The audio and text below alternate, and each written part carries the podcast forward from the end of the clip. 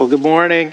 I want to welcome you all to our service, and I know a number of our beloved family members um, are absent this week with the sniffles after having too good a time at retreat. I definitely want to um, give a shout out and thank you for everybody who served on our family retreat last week. It was just an incredible blessing for our family, and if you didn't make it to retreat last year, this year, hopefully you'll get there in the year to come, past, present, and future, because uh, it was really a, a blessed and sweet time. Well, um, could I have my first slide, please? This morning, we're going to uh, get started a little bit. We're going to be in the Sermon on the Mount, but it is Reformation Sunday, and uh, I know everybody's getting geared up for the big event in our lives is Halloween, but it is Reformation Sunday. And actually, there's a connection between the two, because um, October thirty-first, fifteen seventeen, was when a German monk named Martin Luther, and he was also a seminary professor, nailed his ninety-five Theses to the cathedral door in Wittenberg, All Saints Church. And he did it on October thirty-first, in all likelihood, because the next day was the celebration of All Saints' Day, a day to celebrate all the saints in the Catholic Church who had passed away. And you would honor them and venerate them, depending on which one you liked, in order to be connected with whatever blessing that they had to give. And so the night before, October thirty-first, is All Hallows' Eve, from which we get Halloween. And I don't know the connection between candy and ghosts, but anyways, that's where we will go. But for Martin Luther, this is the time that he had a statement to make. A thesis is a proposition or a statement that you present in academic circles for the purpose of discussion or debate. And Martin Luther nailed these ninety-five Theses. They were written in Latin, not in German, so it was meant primarily for his seminary students and for the professors of the seminary and the cathedral there. He also sent a letter to the Pope and some of the and the Archbishop, I believe. And this was meant to be for, to some degree, scholarly discussion. And this was done in response to the selling of indulgences. And that word indulgence comes from the Latin word indulgentia, which means permit. Like you get a driver's license or you get a permit for your gun.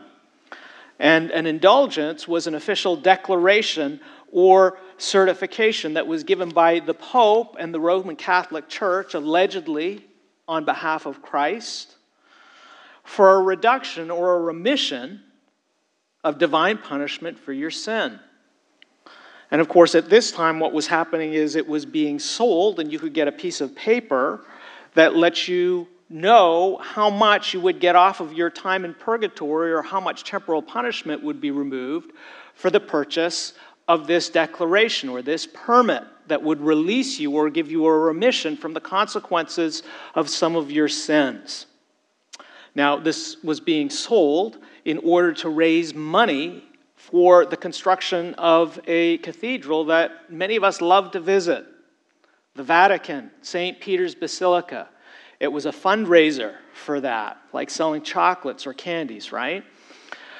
And I know this sounds absolutely crazy, right? Who would go and buy a piece of paper that says that you get so many years out of purgatory or so much remission for your sins, um, and to get that statement from the Pope or the Roman Catholic Church? But in fact, these were selling like wildfire. And people who had very little money, and many of the working class in Germany, and this is why it grieved Martin Luther's soul so much, is that people, common people, poor people, were selling everything they had in order to get this piece of paper from the church and from the Pope to say that somehow their sins were being handled or dealt with and they could be made right with God. Now, I know this sounds absolutely crazy to us. But in fact, there's a godless logic and a very self-righteous logic to this whole economy and system that is all too familiar to us even to this day. We have this tendency that if we do something wrong that offends God or offends others, We tend to believe that there's things that we can say or do to make things right. There are things that we can say or do to redeem ourselves or get ourselves out of the doghouse, right? With a spouse, a family member, a friend. And we have a tendency, similarly, if someone offends us, there's typically a list of things that we expect them to say or do to make things right and for them to get out of our doghouse. And if they don't say those things or do those things, or they only do some of them, we can be a little bit, right? Do I lie?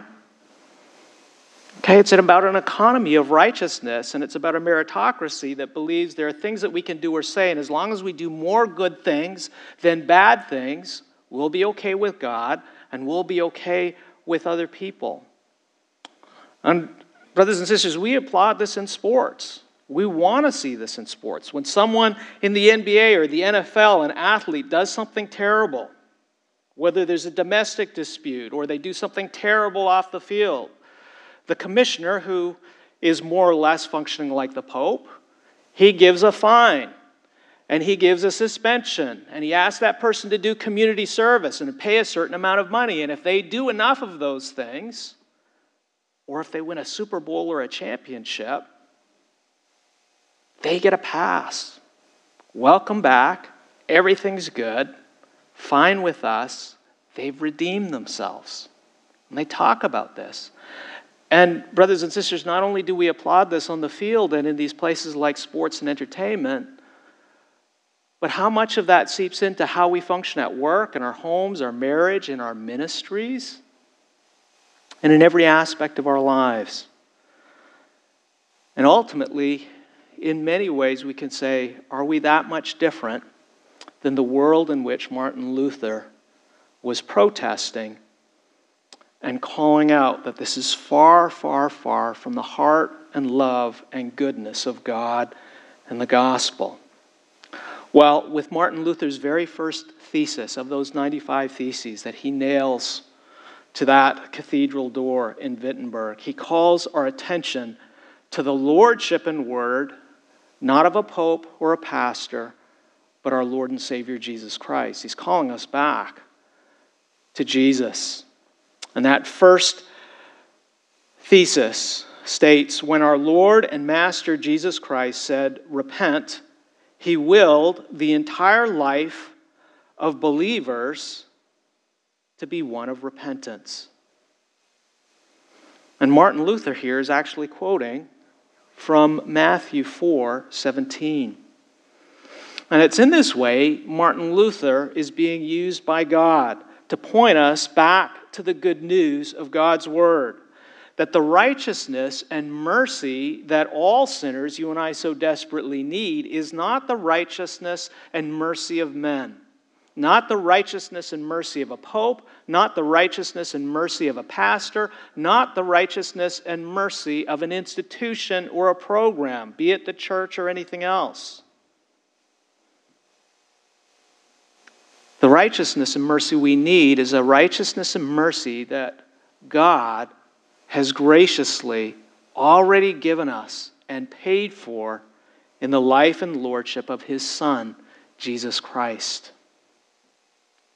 And because of this, brothers and sisters, our only hope in making things right, first with the Lord, our spouses, our co-workers, our friends, is not to try and fix things ourselves or do a payoff. It's to turn to him, our Lord and Savior Jesus Christ, and not just for a minute or a moment, as Martin Luther's pointing out with his sound exegesis of Matthew four seventeen, but it's tur- to turn to our Lord and Savior Jesus Christ for the entirety of our lives, with the entirety of our lives, everything. And the Lord shows us through the lives of the disciples in Matthew chapter four, this is the life that Jesus is talking about with the Beatitudes. And in Matthew five, when Jesus declares what is blessed by God, this is the life he's declaring to be blessed by God. It's a life that has been transformed and changed and taken over by the grace of our Lord and Savior Jesus Christ. It's a new life in Christ. It's a life of a child of God. This is what a life of a child of God is.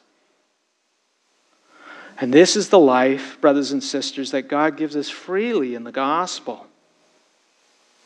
And this is the life that Jesus declares to be blessed. Why?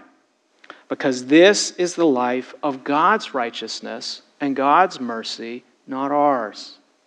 And for Jesus and for the disciples, there is nothing more valuable.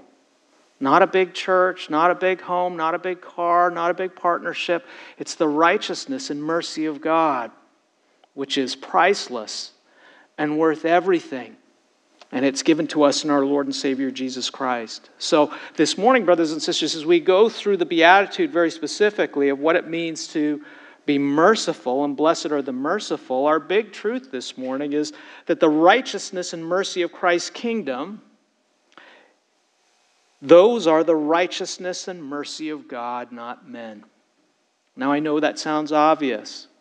But as religious people, it's something we struggle with and we get confused and we mix and match, where suddenly our righteousness and mercy that we're dealing with is our righteousness and mercy and not the righteousness and mercy of the cross.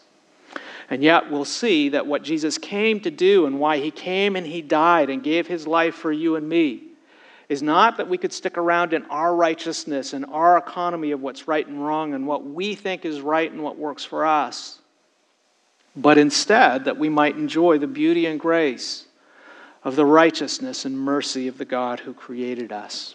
If you have your Bibles, please turn with me to Matthew chapter five. Matthew chapter five, and we'll read this morning from verses one through twelve. I'm reading from the English Standard Version. Seeing the crowds, he went up on the mountain, and when he sat down, his disciples came to him. And he opened his mouth and taught them, saying, Blessed are the poor in spirit, for theirs is the kingdom of heaven. Blessed are those who mourn, for they shall be comforted. Blessed are the meek, for they shall inherit the earth. Blessed are those who hunger and thirst for righteousness, for they shall be satisfied. Blessed are the merciful, for they shall receive mercy. Blessed are the pure in heart, for they shall see God. Blessed are the peacemakers, for they shall be called sons of God. Blessed are those who are persecuted for righteousness' sake, for theirs is the kingdom of heaven. Blessed are you when others revile you and persecute you and utter all kinds of evil against you falsely on my account. Rejoice and be glad, for your reward is great in heaven, for so they persecuted the prophets who were before you. This is the word of the Lord.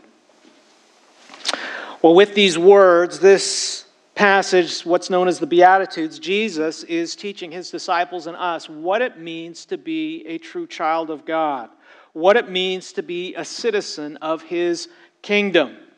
And you'll notice, not by accident, that there's a progression with the Beatitudes. They move as the Christian life moves, and they grow as we grow. And beginning with what his disciples are now in this fallen world. Where do they start? What are they? As they've come to Christ, and yet they're still living in a world that is fallen and depraved. They are poor in spirit. But then Jesus moves to what they will be given by God, what they will become, and what they will do. And it's worth noticing as we go through this, there are no commands in the Beatitudes. It's who we are by the grace of God, what we are given by the grace of God, and what we will become by the grace of God. All God's unmerited favor, not the works of men, anywhere in this. Our salvation, our life in Christ is entirely a gift and work of the grace of God in Christ, and that's why we don't get to boast about it. And that's why we don't get to hold it over other people. And brothers and sisters, this is a joy that frees us from a life that is bound by living for ourselves, by our rules and what works best for ourselves. And we see as Jesus gives us this big picture of moving us through of what the Christian life is like, which is very much centered on the grace of God and its transformation of our life, we, we see that it's about so much more, brothers and sisters, than just sitting in church and listening to a sermon on Sunday morning. God's plan of salvation for you is more than this. It's about being redeemed and transformed inside out by the grace of God to become like Jesus. Because that, brothers and sisters, is what true righteousness is all about. It's about being like Jesus. And it's for this reason, right in the middle of these Beatitudes in verse six and seven, Jesus brings this life that he's talking about to his righteousness and his mercy.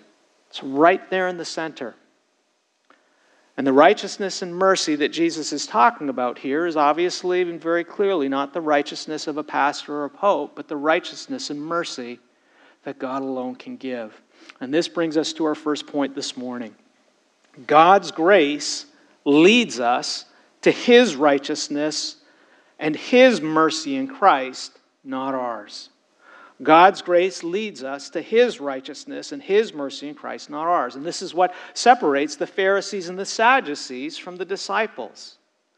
And this is what separates false religion from true religion. The good news of God's word is that God doesn't give sinners a new life of repentance and faith in Christ to bring us to a megachurch or a program or to make us right with a pastor or a pope. He gives us a new life in Christ to bring us to himself and to make us right with himself. The whole purpose of our scripture, from Genesis to Revelation, the whole purpose of the gospel, God in love and mercy and grace is bringing his sinful children and providing a way for them to know him and bring them back to himself. And brothers and sisters, I say this because we can lose this and lose sight of this in church. We get saved, we get religious, and then life is about running ministries, and life is about doing the right things, and life is about being part of a conference or being part of a mission. And we can lose sight very quickly as we get enthusiastic and people get excited about participating in something that's bigger than ourselves. And we have to stop and ask ourselves, do we even know the God who called us? Do we even know the God who saved us? Do we know what he's like? Do we enjoy and delight in the favor and blessing of sitting at his feet and allowing his face to shine upon us? Well, as we come to God's word and what Jesus is pointing out in the Sermon on the Mount, and you see how often he repeats the terms of children and father, children and father, and the Lord's Prayer, pray to your Father in this way. Jesus is pointing out that as a good and perfect father, God's desire is that his children would be right with him. His desire is that his children would grow up with him and not apart from him. And his desire is ultimately that his children would grow up and become like him. And this, brothers and sisters, is the love of God and its purpose and its intent, that we would ultimately be testimonies of his great grace, that he has poured his love into our lives. For what? So that we can keep on doing the same things? No. So that we can do the things that separate us from the love of God? No, absolutely not. It's God's joy and delight in being together with his children, that we would be with him and that we would be like him. And brothers and sisters, this is a great deal about what righteousness is really all about. We think of righteousness in terms of a list of commands that we need to obey, and we fail to see, and we do that legalistically because if we can keep two or three of them, we feel better about ourselves. But we fail to see that the end game here is really about our fellowship with the God who created us and saved us for himself.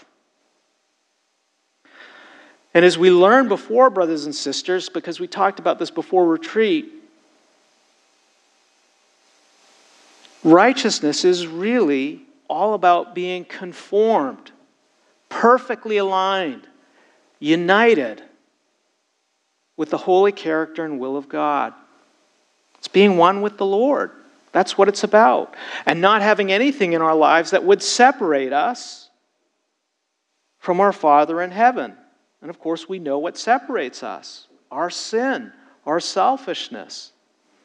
And so this is why Jesus later in the Sermon on the Mount in Matthew five forty-eight, later in the chapter, he says to his disciples, "You therefore must be perfect as your heavenly Father is perfect." Whoa. It's a high standard, right? How many of us meet that standard? I certainly don't. But brothers and sisters, Jesus is consistent. Being righteous and being right with God, and to have a right relationship with God, which is what this is all, is all about, is about being right like God and being righteous like God. And as we noted before, righteousness is an attribute of God. And that's why the psalmist says in Psalm eleven seven, "The Lord is righteous, he loves righteous deeds." And the consistent testimony of God's word is that the Lord is perfectly right. He is perfectly true. He is perfectly just. And he is perfectly good. And his righteousness is expressed in two ways.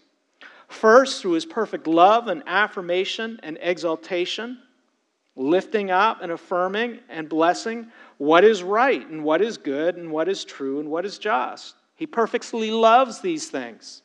And he affirms them and he exalts them. And that's what blessing is. Blessing is merely God affirming what is right, what is true, what is good. But there's another side of God's righteousness.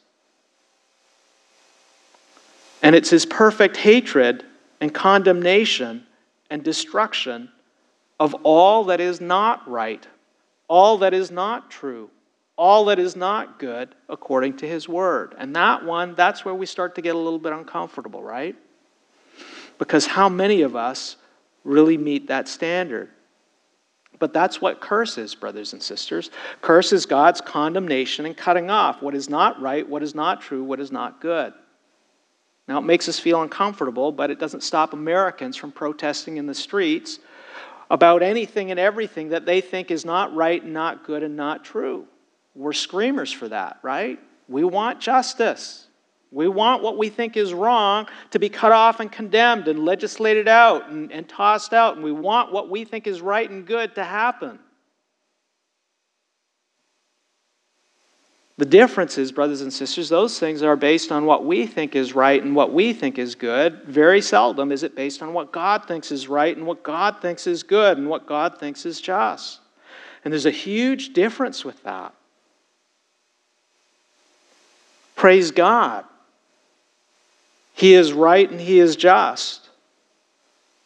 And praise God that his justice is based on the truth that he is always righteous, he is always just, he is always perfect, and he always loves perfectly what is right and just, and he always perfectly hates and opposes what is not right and not just. And from Genesis through Revelation, this is the God of the Bible, brothers and sisters. And it should frighten us. Not a little, it should frighten us a lot. But the good news of the Beatitudes, brothers and sisters, is that when God graciously brings a sinner to repentance and faith in Christ, not only does he give us a new king, he gives us a new heart. And that heart is the heart of a child of God. A heart whose conviction and desire and direction is no longer for ourselves and our world and our righteousness. The heart of a child of God is a heart that desires its Father. It's a heart whose desire is for our Heavenly Father. It's a heart whose desire is to be right with him. And this is what the first four Beatitudes are all about. Poverty of spirit, grief over sin and anything that would separate us from the love of God, meekness and devotion to the Lord, hungering and thirsting for righteousness. And we see where Jesus is walking us is in what he's declaring to be blessed and good, and evidence of a life that's transformed by the grace of God is this conviction, this desire, and this direction of a heart that has done a one eighty. Where instead of being totally devoted to ourselves, it's devoted to the Lord. And Luther made this point. He noted that our fundamental problem is that we are, and he says this in Latin, incurvatus in se. In Latin, it means we are turned in on ourselves. And that is a, how shall we say, fourteenth and fifteenth century way of saying we're self-centered, we're self-absorbed, and we're self-righteous. And that is our core problem. And it comes from our pride and our sinfulness, that we're turned in on ourselves. And brothers and sisters, if we think that Martin Luther is out of touch, we just have to look at our world around us. We just have to look at the medications that we take. We just have to look at the protests on the street. We look at the things that we're getting upset about. And of all people, we Americans, who is more self-absorbed, more self-righteous, and more self-centered, and more self-destructive? And praise God, this is why Jesus came into the world. He came in to save us from ourselves. Yes, from the wrath of God. Because what we are is not good. Because we weren't created to be this way. And it's a testimony of our sinfulness. Our selfishness. And our selfishness is really expressed in living for what is right and good for me. That phrase, we use it. All of us, myself on occasion. You do you. You do what's right for you. And we see that our standard of what is right and good is really what is right and good and comfortable and convenient for me and what works for me. And that becomes my standard. And when immigrants are no longer convenient for me, they got to go. And when guns are no longer convenient for me, that's got to go. And when certain policies are no longer convenient to me, that's got to go. And when what's right is whatever works for me and I decide my gender wants to change or my friends want to change or all of these things, well, we need to legislate that too. And brothers and sisters, is it any wonder that we live in a world of intense anxiety and criticism and judgmentalism and just a destructive tearing ourselves apart because all we're doing is incurvatus in say, we're living for ourselves. And brothers and sisters, I know that's the horrors of the world outside, but we look at the ways in which we judge one another. This idea of our standard of righteousness, our economy of righteousness, which is built around ourselves. And I know you're asking, what does this have to do with blessed are the merciful? But brothers and sisters, self-righteousness leaves no room for mercy. When our righteousness is built on ourselves, we're merciless. Just think about the criticisms of how we spread peanut butter on toast, and how you squeeze the toothpaste, and how you pull on the toilet paper, and all the other discussions and disputes we have because you don't do it the way I like it or the way I do it, and my way is right, and I'm the gold standard from everything. From how people sing and what they do in worship and what praise songs they sing to what clothes they wear. Well, with the first four Beatitudes, Jesus is showing the good news of the gospel as Christ has come and he set us free from that. Because poverty of spirit and mourning over our sin and our selfishness and hungering and thirsting for righteousness and meekness are all about a heart that says, I don't need that anymore. There's something far more wonderful and better. It's the love of God. It's the righteousness of God. It's the goodness of God. He's right, I'm not. That's what I need. And suddenly our heart's desire is to be pleasing to him, not pleasing to myself. That's what righteousness is about, brothers and sisters. And, and you know this in day-to-day life. For any of you who have, quote-unquote, ever fallen in love, and you know how much I hate that saying, falling in love. It's like you fell into a trench somewhere. And you got stuck and you can't get out, right? But nonetheless, when you fall in love with someone, you know that suddenly everything changes. You comb your hair differently. You dress differently. Your schedule changes. When you take phone calls is different. Suddenly what food you cook and what you want. And everything is about what can I do to be pleasing to the person I've fallen in love with so that I can spend time with them. Sadly, it doesn't last, does it, brothers and sisters? Newly married, there's hope. That hope's in Christ. No, but it wears off, doesn't it, after a while, right? But not so with the Lord, because his righteousness is something completely different. And herein lies the problem that Martin Luther discovered as an Augustinian monk.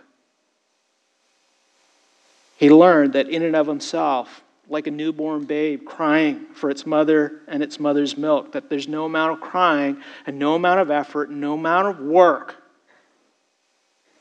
can give us what we so desperately need and what we so desperately desire as a child of God. And that is the righteousness of God. And to make matters worse, Martin Luther knew that by virtue of the sinful lives we've already lived, according to God's righteousness, we deserve nothing but his wrath and his judgment. Guilty many times over. And it's in this very painful way Martin Luther became aware that he didn't just need the righteousness of God, he needed the mercy of God. And nothing less than the mercy of God would suffice to make a sinner right with a righteous God. And this, brothers and sisters, is why Martin Luther loved the gospel and why he hated indulgences. And this brings us to our next point. God's mercy is never separate from his righteousness. God's mercy is never separate from his righteousness. We live in this world where we kind of split the two up. And it's a test of pagan religions. You, in the Catholic Church, you want grace and mercy, you go to Mother Mary. You want grace and mercy, you go to a saint who's going to be merciful because God the Father is waiting for you with a lightning bolt, right? And you look at it, it's the same in all the pagan religions. You've got the god of thunder, you've got the god of lightning, and then you've got the nice gods. And we have the nice God of the New Testament and the bad God of the Old Testament. And we see that extends to our churches and our ministries, right? You have the mercy ministries, those are the nice ministries where people are loving, and then you've got the truth ministries where the people are angry and screaming hellfire and brimstone, right? And you've got the people who like John MacArthur, and you've got the people who run to John Piper, right? And that's unfair to them because if you've met both of those men, you know that they are both gracious and firm on the truth. But nonetheless, that's how we go. We divide it up. And that very much, brothers and sisters, is an expression of our self-righteousness because we latch onto and claim things that we like that work well for us and we discard the rest. And it's the basis of false religions from the beginning of time. Take what you like and discard the rest. But as we come to God's word, what you see from the beginning, from Genesis through Revelation, is God's mercy is never separate from his righteousness. In Exodus thirty-four, six through seven, Moses comes to the Lord and he begs the Lord to show him his glory. And it's a hunger and thirst for righteousness. Moses has to take care of all these sinful people. He's got to go on this journey and they are broken, broken, broken. They've just worshiped the golden calf. And the thing that Moses yearns for is that he would see God's goodness and his glory. That is the balm that he needs for his heart to care for these broken people. And so God graciously agrees to do so. And as God passes by in Exodus thirty-four, six through seven, it begins with the Lord speaking his name. He says, the Lord, the Lord, a God merciful and gracious. But then you go to verse seven and it says, but who will by no means clear the guilty. And we see as God gives Moses his name and his glory and the entirety of his goodness, he shows in his goodness there is both righteousness and mercy, and they are not separate. We see from the beginning, the Lord repeatedly reveals himself as the one true God who is not just righteous, and he's not just merciful, and he's not sometimes righteous, and he's not sometimes merciful. He is the God who is always righteous, always merciful. He is perfectly and eternally both righteous and merciful. And now for our fallen human minds, this is hard to get our mind, minds around. It's a paradox, it's a tension, because we don't function that way. We've got our good days and we've got our bad days. We've got our merciful days and maybe we've got our righteous days, right? Hopefully you'll get us on our merciful days. But we have a hard time with this, brothers and sisters, because we tend to think of God like ourselves, our experience, our frame of reference, our parents, and we use that to say, okay, this is what God is like, and we've got it all wrong, and that's what the gospel's about. The gospel's about changing us from top down and inside out. And so we're not doing well if we're just in a quote-unquote mercy ministry, where we're taking care of homeless shelters and we're trying to follow in the footsteps of Mother Teresa. And our definition of mercy, when we look at it that way, very frequently when you think about it, it's about withholding judgment and punishment, not giving people what they deserve because we pity them or we feel sorry for them. And so we give people a pass. That's our definition of mercy. Giving people a pass because we feel bad for them. I feel sorry for you. It was hard for you. You were up all night. You went through a hard time. You said some unkind words. Let's give it a pass. But when we come to God's word, we see that mercy is something different. It's not pity. In fact, as we read the scripture this morning in Deuteronomy, God commands that we not pity what is evil. He makes an explicit command, do not pity. Where pity very much, and you go to the Hebrew, it shows it's a different thing altogether from mercy. It's about giving someone a pass. It's about feeling sorry for someone. But in, in scripture, mercy is an attribute of God that is inseparable from his righteousness. I use this example. It's a fallen, broken example.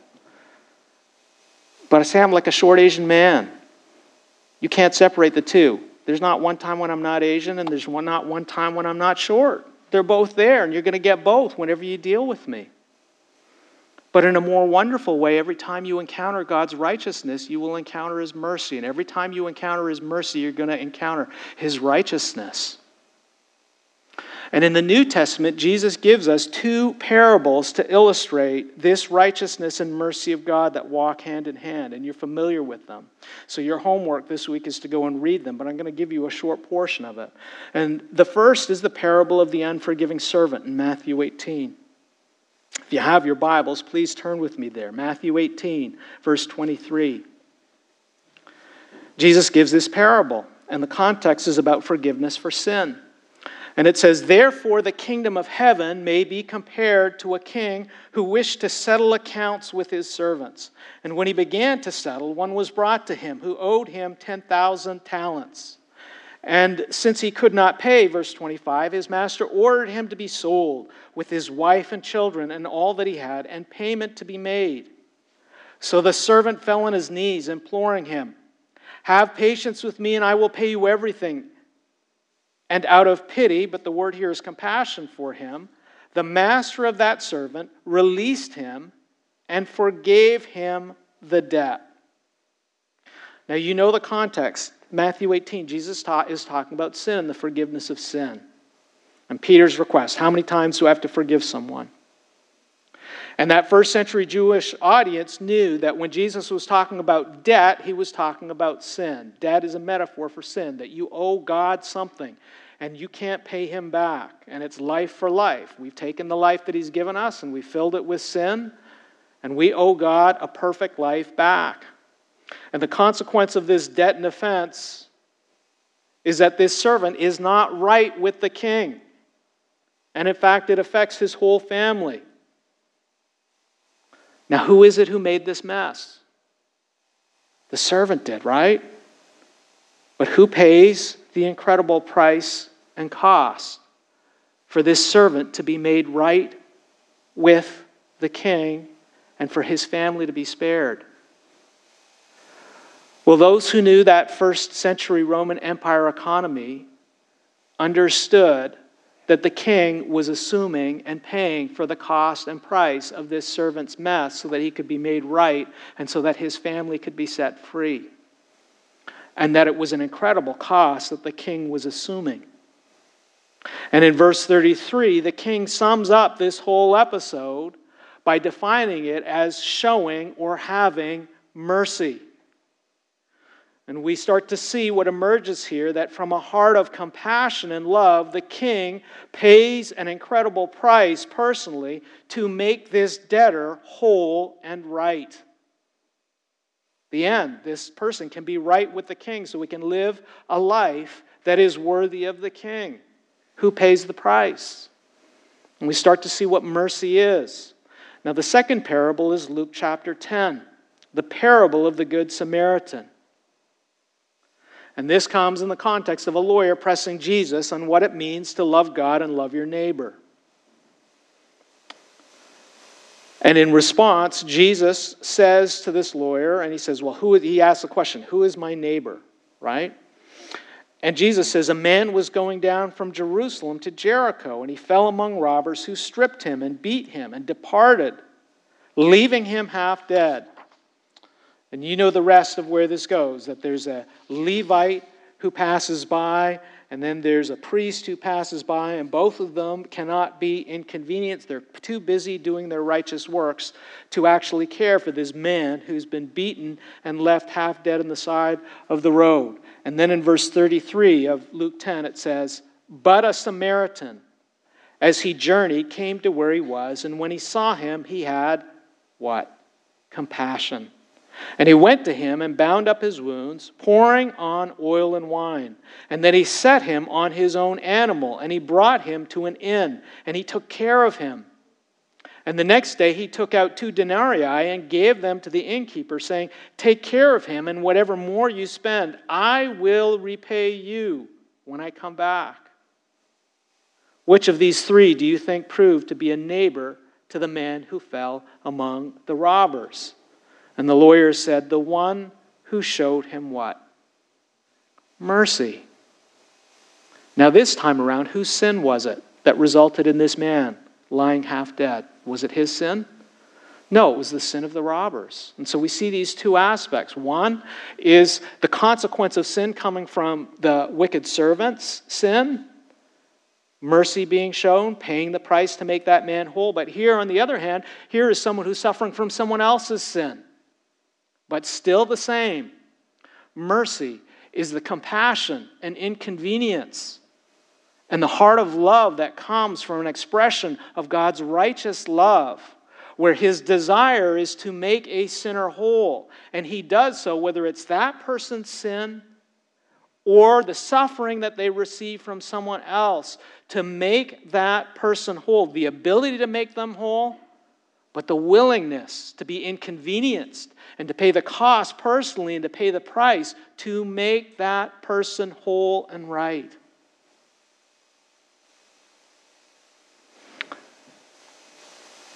Sinclair Ferguson writes, mercy is getting down on your hands and knees and doing what you can to restore dignity to someone whose life has been broken by sin, whether it's his or her sin or the sin of someone else.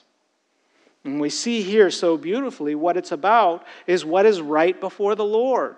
And that's why in Hosea six six, and Jesus quotes it, God says, I desire mercy and not sacrifice. I don't want all your good works. I don't want your donations in the church plate. I don't want all your service and ministry. I want a heart that's like my heart. I want a heart that is right and right with God. And the expression of that is a compassionate heart that is willing to get dirty and willing to be inconvenienced and willing to suffer in order to care and make someone else whole. Who's able to do that, brothers and sisters? It ain't me, and it ain't you, and it ain't Mother Teresa, and it ain't a mercy ministry. There's only one person who can bear the cost and make someone whole from beginning to end. And that's the God who created us. And that's our Lord and Savior, Jesus Christ. And so you see, with the mercy of God, it's never separate from his righteousness. It's not pity. It's not, we'll give this person a pass. It's not lowering the standard. It's not saying, well, it's not, you know, it's no big deal that you spoke unkindly to your spouse. It's not, oh, it's no big deal that you didn't pay the bills. It's, that is wrong, that is not right, and I'm going to come in and pay the price. But in the first case, it's for the penitent who comes and asks for mercy. And in the second, it's the one who has suffered.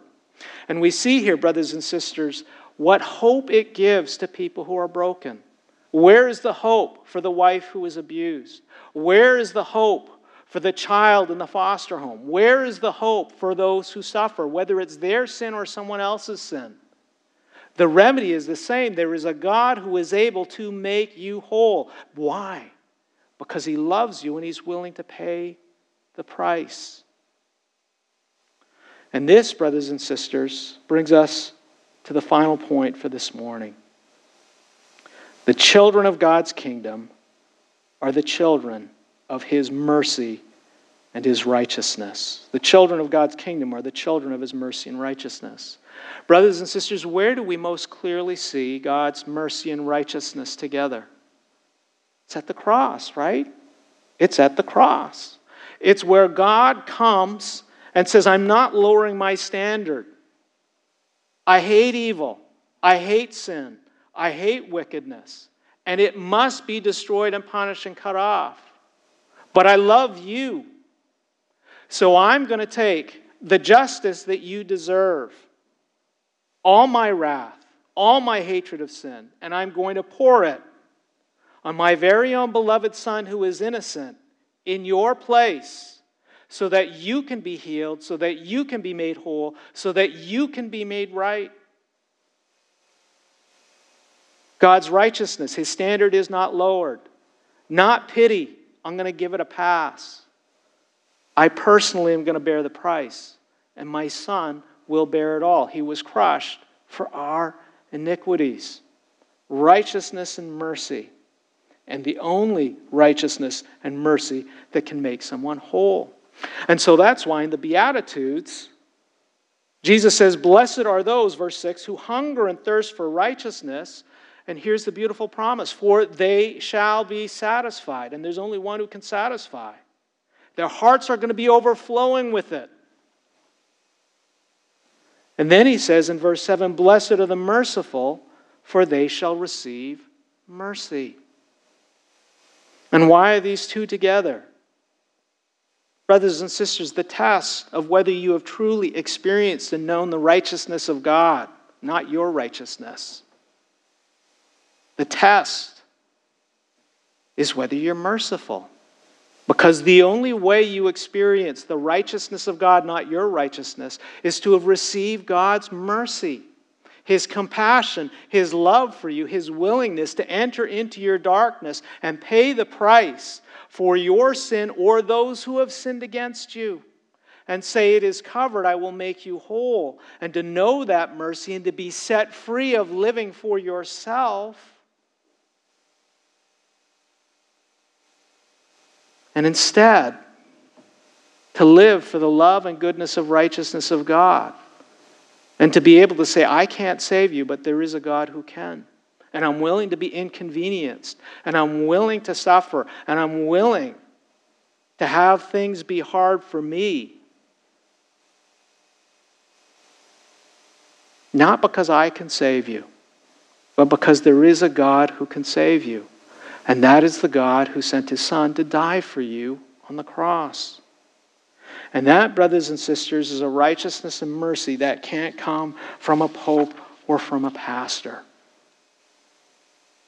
And so we see what Jesus points out when he said, blessed are the merciful. He's showing, listen, the testimony of whether you really love God and you've spent time with him and you've walked with him and your life has been transformed by his grace is a righteousness that's expressed in mercy.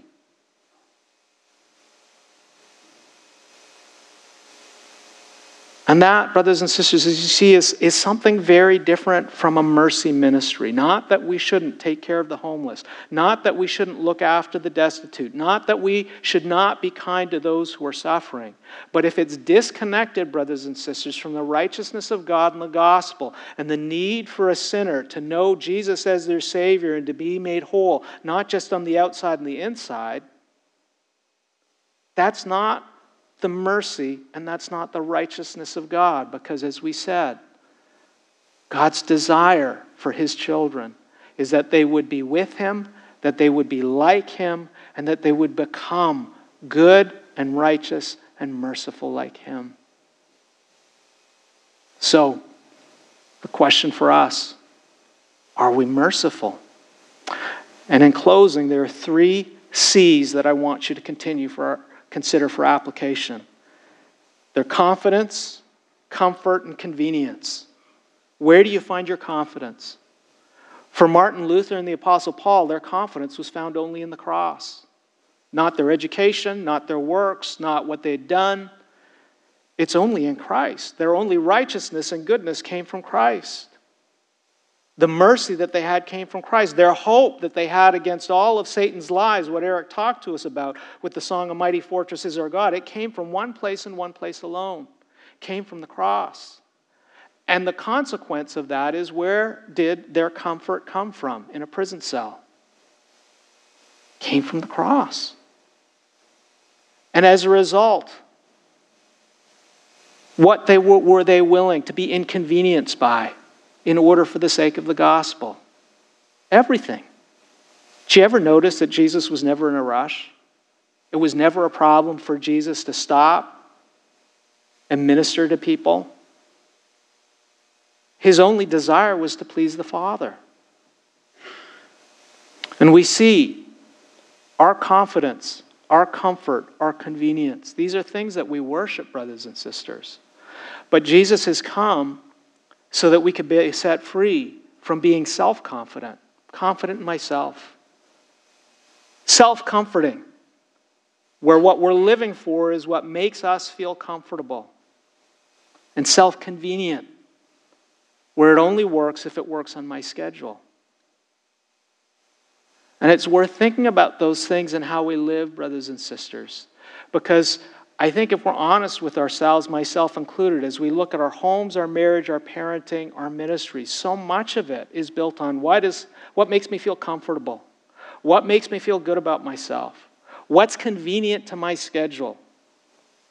And it's a mess. And that's because it's all built on self-righteousness. But the beauty of the gospel is Christ comes in and he sets you free from that. But he sets you free from that by bringing you to the cross.